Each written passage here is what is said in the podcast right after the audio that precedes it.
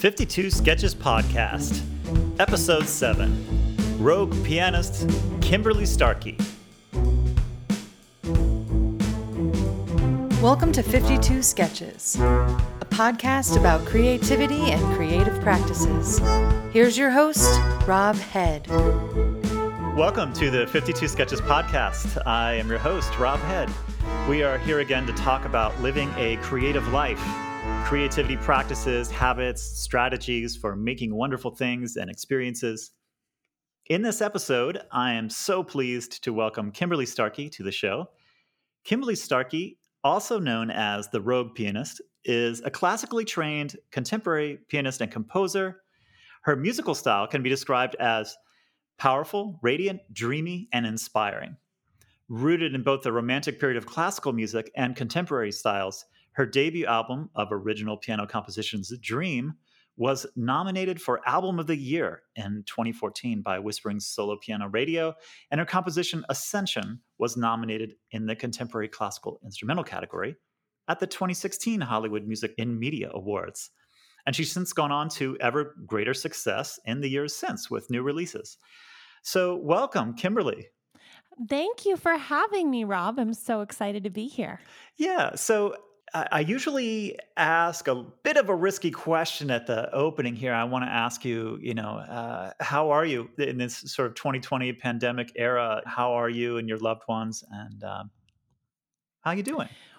Ah, well, um, thanks for asking. You know, to be totally honest, I know this is not the the situation for a lot of people, but for me, it's the mm-hmm. best thing that ever happened to me. Mm. Why you weren't that? expecting that, were you? no, I was not. you almost choked on your water there. You're like, what? uh, tell me about that. What? Uh, so, is it because it's enabled you to focus, or, or you know, yeah? What's, so, what's... yeah. Well, so for me, music the the whole way it started my love of the piano and my love of music started mm-hmm. as a very solitary thing you know just mm-hmm. me with my piano in my living room in the dark having like a moment with god or whatever the heck is up there and mm-hmm. so as i delved into music and like delved into a music career um it took me away from home and away from my living room and it mm. you know mm-hmm. and i would go out and i would play gigs and i would um, do a lot of things um, that were very social and very kind of extroverted activities. And I'm actually a really extroverted person in a lot of ways, but my art, my music comes from a very introverted private place. And so, right. Yep. And so for me, it was like I was kind of spinning out of control before the pandemic, and I ended up moving into the mountains. And last mm. year, I lived in the mountains with my boyfriend and um, with his mom and our dogs, and we're all in the mountains. And it was a it was a rough winter last winter, and I got through it and I said to myself, actually, I said to my mom, I was like, Mom, I am never going to be isolated again. And then, like uh-huh. two weeks later, COVID hit, and we were in yeah. complete isolation again. And yeah. so, yeah, and so it just for me, it was like it was actually hard to be, you know, isolated at first. It was definitely mm-hmm. a shock to my system, but little by little, it's been such a wonderful thing. We took this little garden shed that was on the property and was filled with black mm-hmm. widows and we turned it into this little music studio for myself and that's mm. something i've wanted for as long as i can remember is my own space that's like not attached to anyone's you know house or anything and just my right. own space and right. so um yeah so i just feel like ah oh, it's like coming home finally after many years of of right you know, being right social, too social for too long. Back to piano in the dark. yes, exactly. yeah, yeah I could. In my could, pajamas. I, yeah. yeah. yeah, yeah. You know that's my instrument as well, and you know that, that I, I, can completely relate. Exactly. exactly. Yeah. So let's back up. Let's start at the beginning and write your backstory. What you know, tell us about your creative upbringing. Where are you from? What did you do, and what mediums were you involved in when you were coming up? Um. Well, That's a good question. So here's the thing nobody really in my family is artistic at all. Nobody plays any instruments. Um, actually, I take that back. My mom likes to do watercolor painting, but you know, she hasn't pursued that professionally or anything. Um, right. And so for me, music wasn't the thing that got me into music. It was actually, I know, it was actually it was actually something uh, tr- traumatic um, that happened when I was five years old. My dad passed away, oh. and um, and we just so mm. happened to have this piano sitting there in our living room, and that my grandparents had given us, and nobody really played it or anything. I mean, I had poked around on it, but um, and I thought it was cool. Uh, yeah. But after my dad passed away, and I was going through so many emotions of anger actually was the first one mm-hmm. because yeah. I was so mad that he was playing this joke on us by leaving and not coming back. And I just mm. thought he mm. would come back. Wow. And every day I would come home from school and I just thought he was going to be there waiting. And he mm. he never did. And so I had all this anger and all this grief and I didn't know what to do with it. And one day I sat at the piano and I played probably one note and I just fell this felt this kind of like this beam of light and connection just going from the piano and me all the way up to to somewhere and I felt connected to him for the first time again and so that's mm. how I got into music and that's that's the experience that I seek um, every time I I play the piano or or do a project so wow you're uh, uh mm. yeah I, I you haven't told me that story before, uh, and uh, yeah, it's very moving. I, you know, I think yeah. back to I was also five when I discovered the piano, but my story is much dumber. I saw oh. I saw Star Wars, and I fell word? in love with the music. I don't know. it is if you're dumber. Uh, so you know, uh, Wow. So from the very beginning, from the first moment, this was about finding that that sort of, uh, for lack of a better word, a sort of a spiritual connection. Yes. Mm-hmm. Wow. Wow. Yep. I'm sorry yep. for your loss, first and foremost. Um, Thank you. Yeah. Mm. Thank you. So, so where did it go from there? Did you was it no turning back, and the piano became your your best friend, or how did how did that develop? Pretty much. It was always like, what do you want to be when you grow up? And it was always either either a piano player, like I didn't know, you know, I didn't know the word pianist back then. So it was like, I want to uh-huh. be a piano player or a whale trainer. right, right. Yes. Which actually, I yeah. think they're sort of correlated because I was obsessed with orca whales. And I feel like they're both big and they're both black and white and they're both full of spirit and passion. they're so basically the same they're thing. Basically the same it. thing. Yeah, but yeah. I only had access to the pianos, unfortunately. So um, yeah. Well, you got to make do a, with what you got. Yeah. Yeah. If I could like yeah. be a piano player slash whale trainer all at the same time, that would be my ultimate fantasy. But, um, but yeah, I think from there it was, um, you must have had teachers and and whatnot as a kid, yeah. Yes, I was always well. So it was always me searching to have that experience again, and so my entire life I have weaved back and forth between um, learning and getting you know instruction and taking lessons until mm-hmm. i would reach this point where it felt like that experience was not happening until it felt like mm-hmm. it was mm-hmm. too much in my brain and not enough in my heart so then i would quit mm-hmm. and i would just go back to you know, playing the piano in my living room. And then I would mm-hmm. be like, oh, I want some more tools. And so I would weave back and forth. And so I didn't have like one piano teacher growing up. It was like I'd have a piano teacher and then I would quit and I would, you know, I would tell my mom, like, if she didn't let me quit, then I would just never play the piano again. So I would threaten her and she actually like totally would give into it. She'd be like, oh, well, we can't have that happen. Um, which I'm actually glad because then I, I just got to really go with how I felt with music. And and then mm-hmm. it really. So then, you're saying, wait, yeah. wait, wait. So, mm-hmm. so you, you're saying that she allowed you to quit whenever you felt like it. Is that what? You... Well, yeah, she would. You know, she would put up, I'm sure, some kind of resistance. But my mom is uh-huh. like very sweet, and you know, she just was like, oh well, if you don't want to do it, then you know, you don't have to do it. right. Right. Well, yeah. this is one of the classic issues between uh, developing artists and a parent, right? Is mm-hmm. are they pushing you? You know, Um, know. if they don't push you enough, then you end up being like, ah, I wish you'd pushed me more. You know, and if they don't push you, then you're like, or if they do push you, then you're like, I'm Yeah. quitting. You know, Basically, they just And, uh, can't yeah. win. Yeah. Whatever they do Yeah. is just wrong Parenthood, once you grow yeah. up. Yeah. Yeah, No, but yeah. I, I'm actually glad my mom did that. I really am. Hmm. I was Good. convinced I was never going to go to college because I also had de- I also had developed learning disabilities, and this all stems back to when my dad passed away.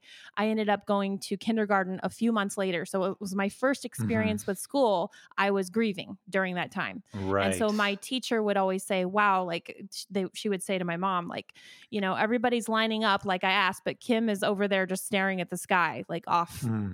in Right. her own world. And that's just Right. how I was pretty much all growing up. I was always looking out the window, um, always just, you know, in another world.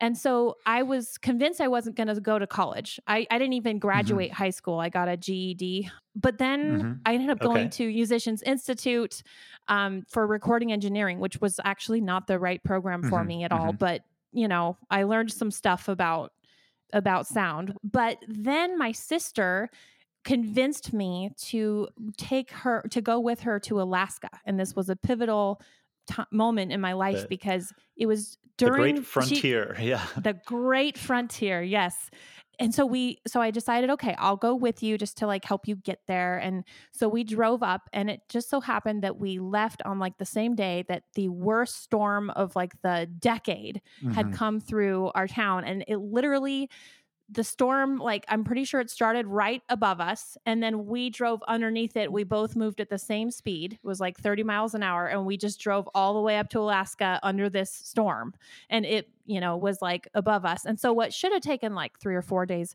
took Mhm. like nine days and by the end she had convinced me to go to college because she's like you can eat pizza you can just do whatever you want it's like you can play the piano you can go you know so i like got there and i i was like i'm going to go to college and i walked into the you know piano professor's um, office and Mhm. he was like okay show me some of your repertoire you know and i i was mainly somebody who just played my own stuff i just make stuff up What's repertoire? and yeah rep- repertoire what's that exactly Oh, yeah. literally and so yeah it was so i i just made something up i remember just making Mhm. something up and he Mhm. didn't i don't think know what to make of me you know Right. And so then that he put not the some music yeah.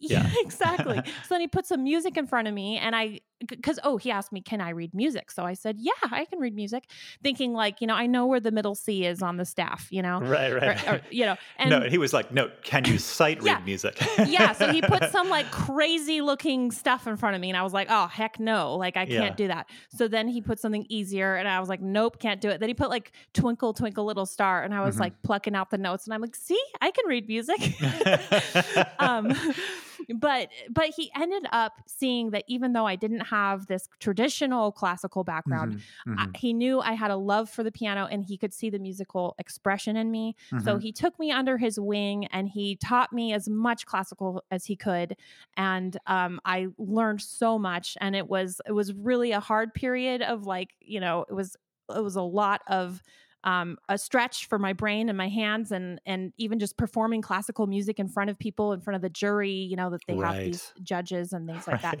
Um, but I learned so much, and that's exactly what I wanted. And so now I feel like after college, I took those tools and then I took the inspiration that I have had my entire life from wanting to connect to something greater. Mhm. Um, and I combined those two. And so now I just work on projects that really do combine those two. And I and I focus Mhm. more and more every day on um yeah on on doing projects that I really want to do. So So- during that developmental period, you know, i- um, uh, how many years were you in Alaska? Uh about 6. Oh wow, okay. And then, but but but I only was going to college for probably 3 of those years. I don't know. Uh uh-huh, something like that. uh-huh. Did you have Mhm. any uh, particular mentors or people that you you felt like was were really influential in your development? Well, definitely my piano instructor, uh, Dr. Zilberkant. He was, you know, from Russia and was like a child prodigy. And um, he was just the biggest influence because he was so incredibly passionate about music Mhm, that I mhm. was just like enthralled. I never, I never knew how passionate classical music could be. I always thought it was just like, you know, like this Mhm. like proper music that you play while you're drinking your tea in a fancy little right. um, you right. know, restaurant. But this was like full blown passion, like I had never seen it. And so Mhm, that's mhm. where I fell in love with the romantic uh, Era. classical music. yeah. Yes, the romantic era. Yeah. Yeah. Wow. And and um, if I remember correctly, um, a- another Russian prodigy, uh, Dr. Tutunov, who's who's local here, Mhm. uh, is somebody that you studied with later. Is that right?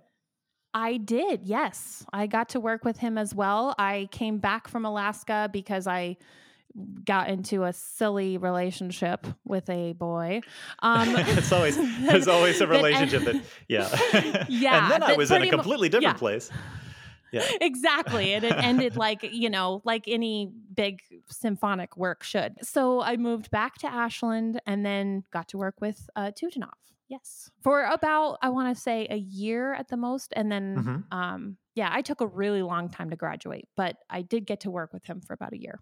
One of the things that this story reminds me of is that you, I think it was last year, you released a a song called "She's No Beethoven," and I, and I think there's a story behind it from this time period in your life. Oh, yes. Yeah, Mhm. yeah. So what was that about?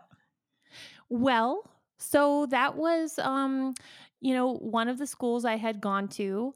Um, I won't say which one, um, but um, one of the school, yeah, one of the schools, and I, I think these people Not that to are disparage in- anyone. Yeah, yeah. Yeah, yeah, Yeah. because you know, I I have so much respect for people in music education. You know, Mhm, um, mhm. it's just that there was certain there was a certain clash because I was so inspired to compose, and yet I didn't really feel like I felt like in these music departments there was a lot of let's you know music equals playing.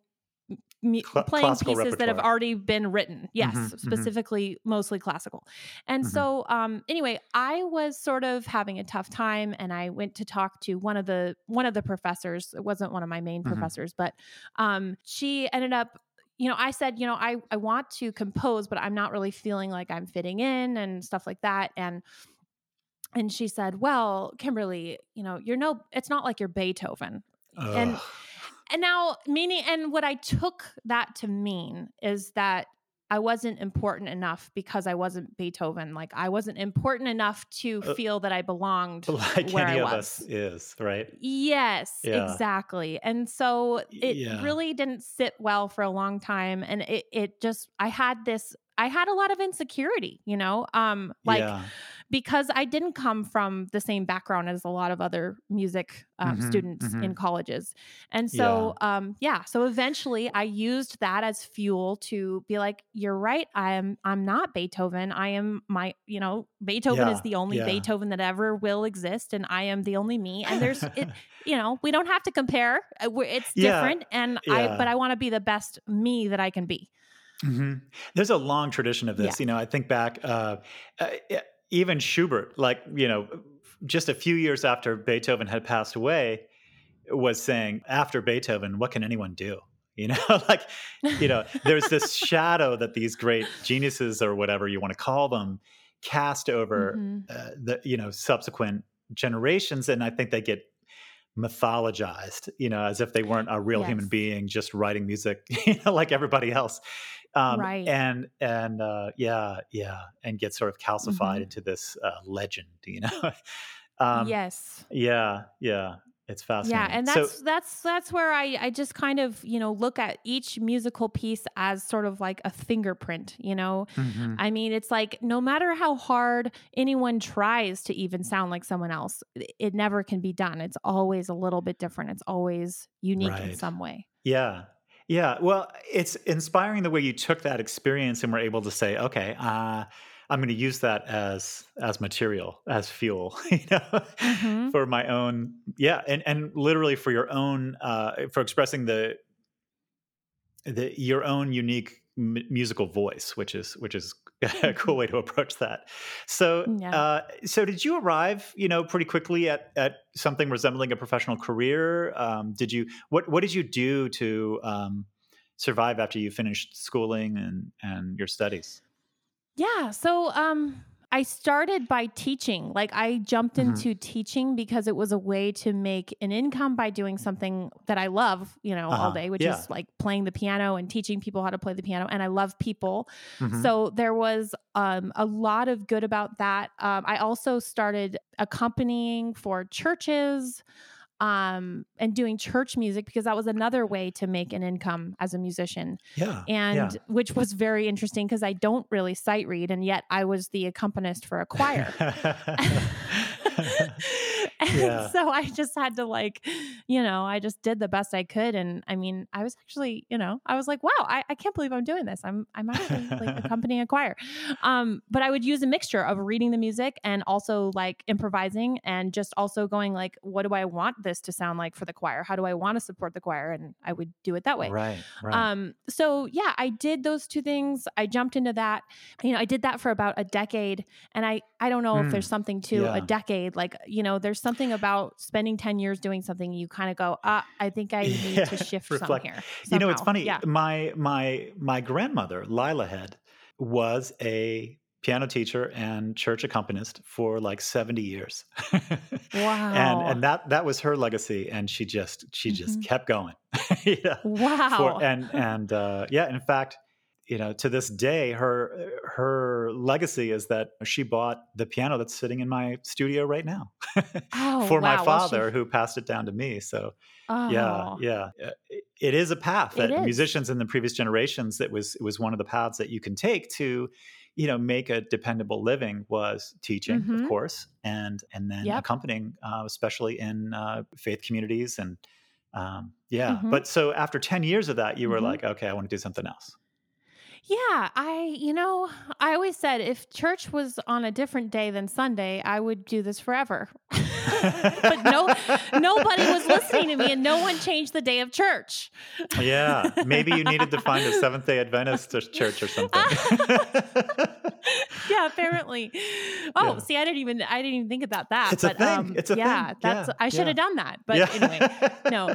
Um yeah, because the pro- the issue that I faced was that um I would, you know, start teaching on Mondays and then I would teach all week and I would have, you know, choir rehearsals and things like that. And then Mhm. then when Friday came around and it's like that's the moment that I really my brain needed a break to Mhm. just like Mhm. you know, not worry and just, but then I would immediately start worrying when Friday came around because Sunday was coming up. And Right. like, okay, do I know my music? Do I know which hymns I'm playing? Am, am I supposed to be playing, you know, special music? Do I need to rehearse with anyone? Like, what do I need to do? And then like Saturday, I would become more preoccupied with it and then mm. sunday i would be i would do it and then afterwards after church i'd be like woo i'm done like i've done i've accomplished my week and then sunday night i would do like nothing after church. I would just like probably just eat pizza and whatever like and then and then monday would come and it's like boom back at it and over, so yeah. yeah if so i it's were kind of a more- grind after it was a grind. If I were more like, you know, able to compartmentalize and not put every part of my soul in everything I do, I'm sure I could have probably managed it better.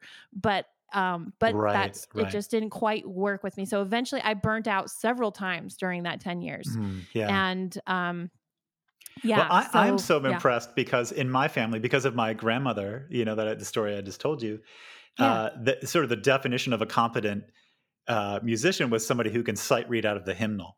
you know? Oh my And- gosh. And so the fact that you don't have a traditional background and yet you somehow survived 10 years doing Well, that, I, you know, I think that's great. exactly why it was it was Uh-huh. extra, you know. it was a little um, more stressful than if you had more of a traditional, like exactly. accompanying background. Yeah, because I can just sit down and be like, oh, I'm going to open, you know, hymn number 424 and just play it. It's like, no, I had to practice that, figure out what key, what the chord progression was, and Yeah. then, you know, yeah. So, but that's that's amazing that your your grandma could do that.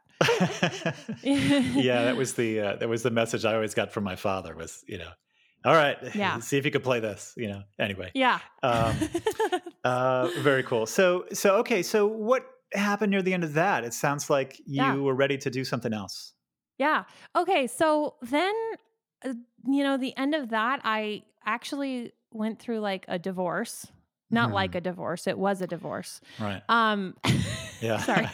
Literally. I like to take a divorce, serious yeah. things and and somehow laugh at them. But anywho, uh, Right, so right. yeah, the end of that, it was really all about, you know, I had this dog. You probably saw my Facebook post this morning. Mhm, mhm. Elaine, her name was. And oh, she was so I- precious. Yeah. yeah. I got her by accident. People don't Hmm. understand how you can get a dog by accident, but I did Didn't- get her by accident. Didn't mean to get a dog, but I did. here she is. She's living here now. and here she is. yeah. And uh, anyway, because, you know, just to sum up the story, because I would love to tell the whole story, but, you know, this is about creativity. But I will say, um, I got her from the animal shelter. And the whole reason that we even went there was to just pass time because I had my niece in the car and she was two and we wanted to like pet a dog. and they were all pit bulls except for this one little one. So I'm like, well, just to make sure no pit bulls bite her head off, which most pit bulls are really nice. I'm not saying anything bad about pit bulls, but when they're from the animal shelter you never um, know. and you don't know them, you have no idea. Yep. So we took this little dog out and you know, I just was like being nice and I was like, "Oh, she's so cute," you know, and then um long story short, they were like, "Oh, well, um, you know, do you like her?" And I'm like, "Yeah," you know, and they were like, "Okay, well, you know, do you want to apply?" Like Here are the and I'm adoption like, papers. "Oh, yeah. yeah, and they literally gave them to me, and I'm like, "Oh, thanks." And I thought that I was going to be able to walk out and just fill them out. Like, well, I wasn't even going to fill them out at all. I was going to walk out. I didn't want to like hurt their feelings, so I'm Right, like, "Oh, right, thanks," right. you know. And then she like gave me a pen and then a clipboard and stood there and watched me and- and was like, "You can sit right there at that desk." And so I'm like, "Oh gosh." So then I filled it out, thinking, "Okay." In my mind, I'm like, "I'll just give him the adoption papers, and then." When they go to call me, and because I'm sure they'll have to review it and like talk to people. When they call me, I'll just tell them I'm sorry something came up and I can't actually have a dog anymore. But I was too embarrassed to like change my mind right then, so I just did it. Gave her the thing, and she just like took three seconds and looked at it and was like, "Okay, looks Okay. good. That'll be eighty dollars." Here's yeah your new best friend. yeah and then and then i was like i don't have $80 and i looked at my sister and she's just handed me her credit card and i'm like okay so that was it we got her yeah. but anyway yeah the whole point of that is that she really having that dog i was in no place really to have a dog but having Mhm. that little dog was like having a heart on the outside of my body and i could Mhm. see if something wasn't good for me if i was really stressed out it would affect her and Mm. the more hap- the more happy that I was, the happier she was. And so that just started a whole thing of really really assessing my life and looking at what really actually brings me joy and what what is it time to let go of. And so I Mm. ended up letting go of a lot of things. And it Mhm. has been quite a crazy few years to say the least, but I let go of a relationship, I let go of where I live. Um I you, You know let go of teaching? and I let go of teaching. Yep, I let go of accompanying. Mm. I, I want to fast forward a little bit. You you recorded several albums of your original music to Yes. to you know a not unreasonable level of acclaim, and you um, you got a lot of attention and some you know airplay and streams and all this stuff started happening for you. And and I know that Mhm. you eventually started collaborating with various other artists and Mhm. and I want to talk about Mhm. one in particular you you co-wrote The Fire Within which is a contemporary double piano concerto with Mhm. Jennifer Thomas and um yes. And that did really well it did like debuted in the Billboard classical music charts and you know Mhm. it did very very well song of the classical song of the year in the 2020 what Mhm. International Music and Entertainment Awards it did Mhm. great so Mhm. wow you know tell us about that relationship and how that piece eventually came to be and and um, i would Yeah. love to hear about how it came to be performed Yeah. was that the so intention from the beginning Yeah. Um, so so so there's this word, it's called dialectic. And Okay. there's this form of therapy called dialectic behavioral therapy. And it's Mhm. based on the premise that two opposites that seem mutually exclusive of each other can both be true. Hmm. And so my whole music career has really been a dialectic where it's it's definitely been filled with struggle and like, you know, just um poverty and like, you know, just like Yeah. angst and like why isn't it, you know, ugh, right and struggle, all of that. And on Mhm. the on the flip side, it has been so amazing. And this is one of those projects that is just like art. I have to pinch myself. Like, is this really real? um and you know like a little background on that is that like i was just this this you know nerdy internet fan of this girl Jennifer Thomas for many many years, probably for ten years, for the entire time that I was going to school and and then teaching yeah, and all that. You're like and fangirl. was- yeah. I was a fangirl and I was Yeah. always like, gosh, if only I could, you know, like this, she's doing what I exactly want to do, but in my own way, of course. And Mhm, mhm. and so yeah, I ended up um having a late night binge of Ellen DeGeneres videos and Jennifer Thomas and and like got wild, you know. I mean, just like thinking you know, just in my Started dreaming. deranged yeah dreaming and Yeah. i i'm like you know what i'm gonna be really wild here i'm gonna email her or like you know reach out in some way so i reached out and ended up you know just i'll skip the all the details but basically she ended up being this really nice person she found out i played the piano and she listened to my music and she lo and behold loved it Mm. and we became like best friends we're we're like pretty much we talked every day now and Wow. we um yep and we uh and then she eventually and i didn't have any expectations you know right. um of anything i in fact when we first like connected on the internet i was like can i come up this weekend to your house and play the piano for you because i was determined i was like i just want to i want her to hear my music and she said no because she's like thinking probably this crazy girl on the Yeah. internet like is going to be a stalker or something I think you get a no um, from most yeah. people. Yeah. That you just met. Yeah. Yeah. yeah i think so too i think yeah. maybe not. Um but yeah we ended up becoming really good friends. Hmm, um so we cool. just supported each other in our a common quest to you know of loving the piano and playing piano music. And then eventually she asked me if i wanted to collaborate with her. And so just to clarify you know um, it is her project. She she produced it. She um, financed it she came up with like the idea and the title and all of that and then she asked me to co co-write the piano part so Mhm, um, mhm. I went up there. She lives in Washington, and we co-wrote together. We had so much fun, and then we ended up. Uh, you know, she invited me to be in the music video, Mhm, um, mhm. "The Fire Within," and we. Uh, Oh, went- I remember there was a there was kind of a brouhaha over uh, lighting a piano on fire, and people were like, "Oh, that's so Oh, disrespectful," yes. blah blah blah. But it was Oh, like an old junky piano, and anyway, it was like she got all this drama for no reason. Yeah, She got she got like slammed by the internet. I think it was like two million people um that Ugh. on Classic F- FM saw this article that was misstating that it was saying she lit a Yamaha piano on fire, and that is not true.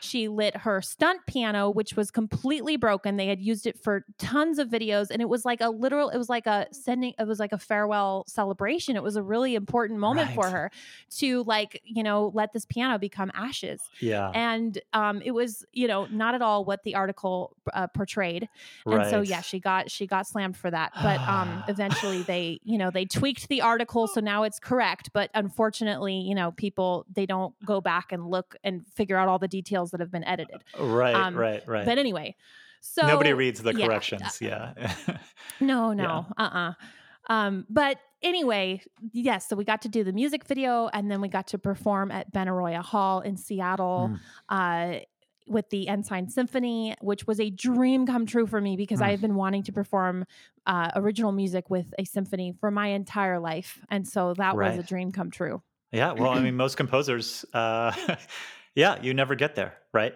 Yeah. Yeah. So it's Yeah. so so great. Yeah. hmm Yeah, yeah. I want to move on a little bit to um, what your life is like. You know, one of the things that this podcast is about is how do we build a life that enables us to do our work and our, our Yeah. art, you know? Yes. What are Yes. your daily practices if, you know, or regular Yeah. practices? How do you care for yourself and and how do you how do you stay uh, on top of Yeah. your your your work, Yeah. your yeah, you know, your skills and your your uh, your instrument? Yeah. So for me, first thing is first is your environment and really taking a look at, and I don't mean like your environment, like every single little um thing need, you know trinket needs to be put in place like in your Mhm. office or whatever Mhm. um in fact i actually always leave some kind of work to do out always like I, if i clean too much and get too much done then i'm like anxious because i'm like well what do i i don't know what to do so i always leave like i'll get everything done except for like one thing that i and that i can look forward to doing that one thing the next day Right, right. um what is so, that? There's a yeah. Japanese word Mhm. for that. I think it's wabi sabi? Yeah, it's this idea of the beauty of imperfection. idea. Yeah, that like leaving one thing undone or imperfect is yeah. yes yeah. Yeah. Yeah. I used to be terrified of my inspiration. Um, actually to the point where it gave it gave me a mental illness, which was o- obsessive compulsive disorder, because I was You terrified. worried that you wouldn't be inspired or or No, I was so inspired, and I would have all these crazy inspirations. Like, you Mhm. know, that moment where your brain lights on fire and it's like, Mhm. wow. Um, but the problem is, I, I, I had so many of those that it was impossible to get them all done. And then I had this fear of like, well, if I don't follow my intuition, like, then, you know, um, then I'm, Oh, That's I not see. good. Yeah. Ideas are cheap, you know? And when inspiration hits you every day and you're just there's no way you can do all of those Yeah. things, right? Yeah. You don't have enough lives, you know? there aren't enough days in a lifetime to do all the things that even the great ideas, you know? Yes, So- yes. And if you were to yeah. actually do those ideas, some of them would actually bring you down. Like if, if you if you have this Hmm. idea to go spend ten thousand dollars on you know this new piano or or whatever it is, like right. Which actually pianos cost way more than ten thousand dollars. But Right. um, but you know. good ones anyway. yeah, yeah, yeah. But um, you know, like that might not be good for your life, and that might not be actually the right, you know, an effective thing for your life. And so, something that really helped me, and I think it was out of a book called, oh gosh, what was the book? It was a book on creativity. yeah, I don't know. Um, This is why I play instrumental music because I don't have to remember words. this is why you're an improviser. Yeah. yeah but i remember the concept of from this and Uh-huh. so you know the concept was that that these inspirations and i'm gonna you know say it in my relay it in my own way but right. these inspirations are like you actually get to choose which ones you want to collaborate with and you can say no i'm not i'm not your person on this one and so Mhm. for me that has been hugely beneficial because it's given me control back over my Oh, life that's like fantastic. just because yeah just because i can see how something could work or even might be inspired by it or maybe even my intuition is saying like you know that it's a it would be a beautiful thing like i get to still choose is that something in my life that i want to take on I love the way you're so, framing that, yeah. you know, because it, like as if it's coming from this, you know, world of inspiration, but Yeah. you don't have to be the only one that can make it happen. You know, you can be like, okay, I'm going to, that's awesome. I'm going to Yeah. pass on that one. Go yes, find someone you else. can go find some, exactly and that Yeah, yes yeah. exactly i actually feel like i'm at this precipice right now where it's like a new beginning of a new decade. And Mm. um, i've gotten to do these collaborations with people. I've gotten to be uh, featured in five music videos in the last like two or three years. I've That's actually gotten to be yeah i've gotten to be f- featured in music videos that have pretty much like all of the elements like fire. Now i'm going to totally make myself look like, like an idiot but it's like fire water what is it? Fire water Earth, air, earth, air. Yeah, so- yeah, exactly. So I had the fire with the fire within. We had literally our faces were like melting off because we were in front of real fire, and you know, uh, then we had the water. Um, I had you know snow. I've been in several, Oh, or in at yeah. least Snow one in video LA, with right? snow. Yeah, Yes, yeah. um, for a Christmas video, I had earth. So I had dirt and chinchilla litter thrown at me uh, because I was in an apocalyptic uh, music video. The Uh-huh. chinchilla litter looked really like uh, it made it look like explosions, you know. And they the, the producers just found that, or the directors found that the chinchilla litter really, uh, really looked better than even like the fake dirt or whatever. Um, I'm pretty sure Yeah, is what yeah. happened. And then the last, what is the last element? Wind air, air, or yeah. air yeah Yeah. so then Yeah, we yeah. in that apocalyptic video they had this huge like commercial fan that was blowing the chinchilla litter at me and so that was like blowing in my eyes and stuff and uh so yeah so the things we I've do got- for art. Yeah, yeah exactly so i've gotten to do all these projects Uh. but you know like you witnessed this morning you were like where's your bio and i'm like oh oh what do i have to show for all this Oh, so i had to like type one up really fast yeah. um but so i'm at this point where i'm like okay i've really lived a lot in the last 10 15 years Yeah. and now i i want to um it's really a, it's really me coming forth as my authentic self Mhm. um and uh having the time and space to do it and being in just a much more mentally and emotionally healthy um place yeah. to do that so Yeah. yeah Yeah. so a lot of good things to come i believe Yeah. So so talk to us about your your life a little bit right now. What do you accomplish in a typical week? I, I don't mean like you know checking what I boxes, but like what, like what do you you know what does your week week look like? You know. Yeah, well, I've come to realize I kind of live like a fish. Like I don't even think in terms of weeks. I just think in terms of like right now and right. today. It's continuous stream of now. Yeah. yeah, exactly. and like if someone's like, "What did you do yesterday?" I'm like, "I have no Ah. idea." Um What, But- what was but- yesterday? Blur's Day. Yeah. yeah, It- yeah, I, I have no idea. I have a very a lot of variety in my life. Um Mm-hmm. I'm able to be there for family members who are um who are ill and Mhm. and I'm able to kind of do some like caregiving which actually is so crucial to my music because it Mm. connects me with people who are like um your loved ones pe- going back to your you know your Ex- origin story.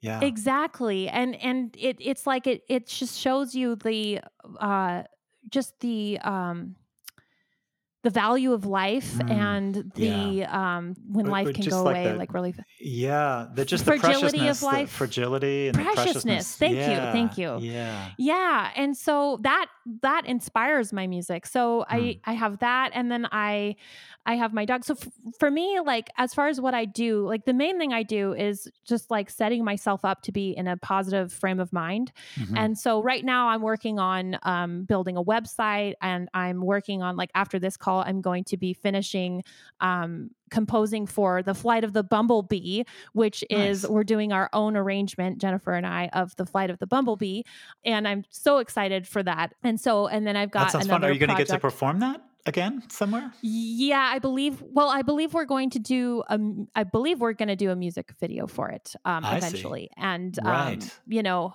I had a dream that we were supposed to perform it for like we were supposed to perform it, and Brene Brown was going to speak right after us, and I didn't know how to play it. and I drove up to try to learn how to play it, and on the sheet music, all it was was infographics, and we were trying to understand how it was like.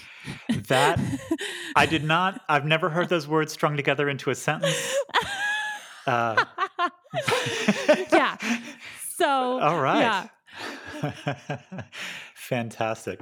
Well, Kimberly, it's uh, it's just wonderful to to chat with you. And you, you. is there anything you'd like to share with, say, uh, a younger artist who's maybe fifteen or twenty years, um, you know, behind Mm. you, coming up? I would love to. Okay. First of all, comparison is the thief of joy. Mm, And it's so so easy to compare ourselves to other people um, Beethoven. who yeah, like Beethoven, exactly. and uh, it- that was a perfect reference. Um, and so, like, seriously, if you can gently and lovingly stop comparing yourself to other people, instead of comparing, you can celebrate other people. You know, if there's Mhm. somebody else who has is farther along in their career or whatever, you can celebrate them and be like, wow, you know, that's really awesome.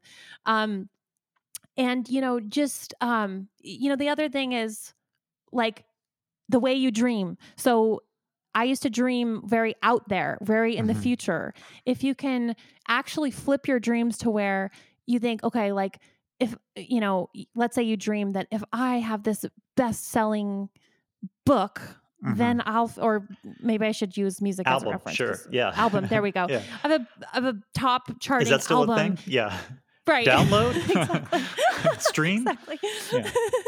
exactly. Uh, then I will feel, you know, accomplished and successful and liberated and all this stuff. Mm. Well, if you can flip that and say, you know what? I am now going to choose to feel accomplished and liberated and successful. And from there, you can choose what you want and you can go for it, but always starting with the emotions that you want to feel and the energy you Mm. want to feel and going from there. Because if you if you don't, what can happen, and I fell into this of like, I had this dream that was out there. And then I was filled with this energy of like, but I'll never make it. It's so hard. There's no way. Oh my gosh. And so then, mm-hmm. even if I would actually accomplish something, I couldn't even enjoy it because it was like, was that really worth all the suffrage I just put myself through?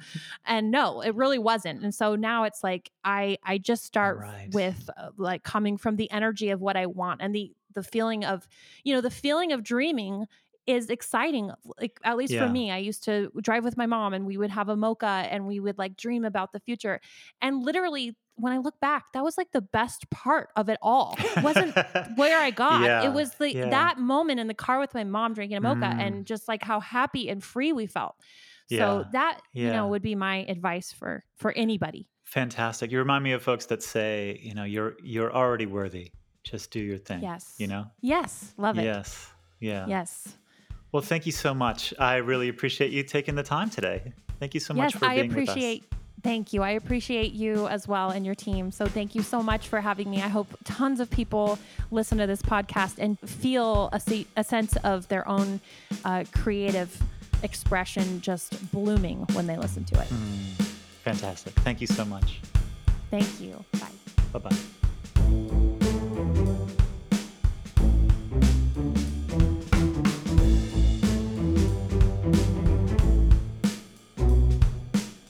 The 52 Sketches podcast is a product of 52 Sketches, makers of earlywords.io, daily, private, stream of consciousness writing to clear your mind and unlock your creativity.